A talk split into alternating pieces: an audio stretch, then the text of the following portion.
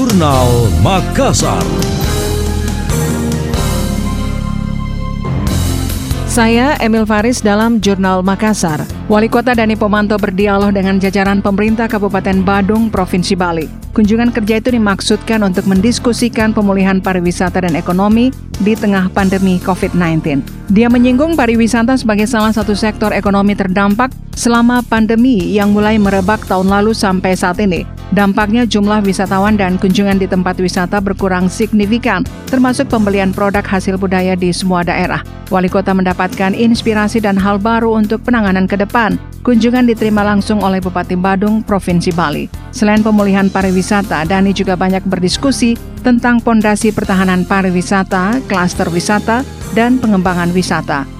Kalau Bali kita bicara eh, kunjungan sama Bupati Badung soal destinasi budaya, bagus bagus sekali banyak pelajaran bahwa pelibatan masyarakat menjadi kunci, kemudian bagaimana menangani pariwisata di tengah pandemi, kemudian bagaimana sistem pengelolaan eh, pengelolaan PD, PAD di masa susah, kan begitu kan Badung itu termasuk eh, bukan termasuk adalah PAD paling tinggi di Indonesia kan 8 triliun.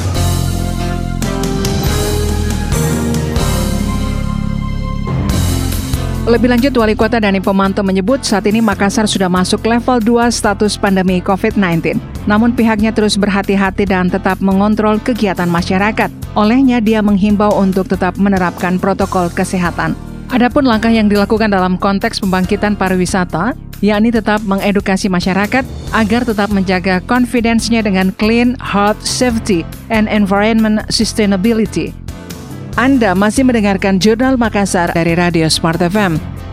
Juru parkir mengaku kecewa terhadap kinerja instansi tempatnya bernaung. Mereka yang tergabung dalam Serikat Juru Parkir Makassar SJPM sepakat agar perumda parkir dibubarkan. Pengurus SJPM Petrus mengatakan langkah itu akan diambil wali kota lantaran dianggap kurang berkontribusi dalam meningkatkan pendapatan PAD pemerintah. Pihaknya menyatakan dukungan atas rencana tersebut.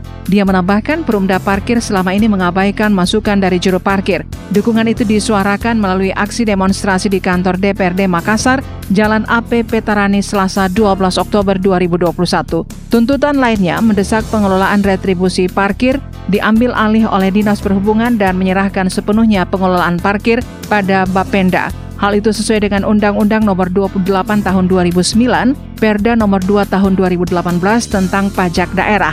Masa juga meminta peniadaan sejumlah parkir elektronik yang terletak di Jalan Boulevard dan Pengayoman. Dengan ini menyatakan mendukung Bapak Wali Kota Makassar untuk membubarkan PD Parkir. Sejak awal perusahaan daerah parkir berdiri sampai dengan saat ini dalam mengelola pendapatan parkir tidak memberikan kontribusi PAD yang berarti bagi pembangunan Kota Makassar.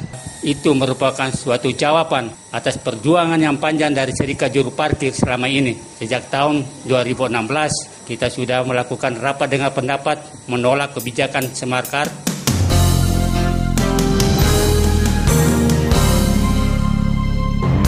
Aspirasi ini diterima langsung Wakil Ketua DPRD Makassar Andi Nurhaldin NH. Langkah awal yang bakal dilakukan dengan berkoordinasi dengan pihak terkait untuk diagendakan rapat dengar pendapat atau RDP. Tujuannya untuk memediasi yang akan menghasilkan rekomendasi dan ditindaklanjuti oleh eksekutif.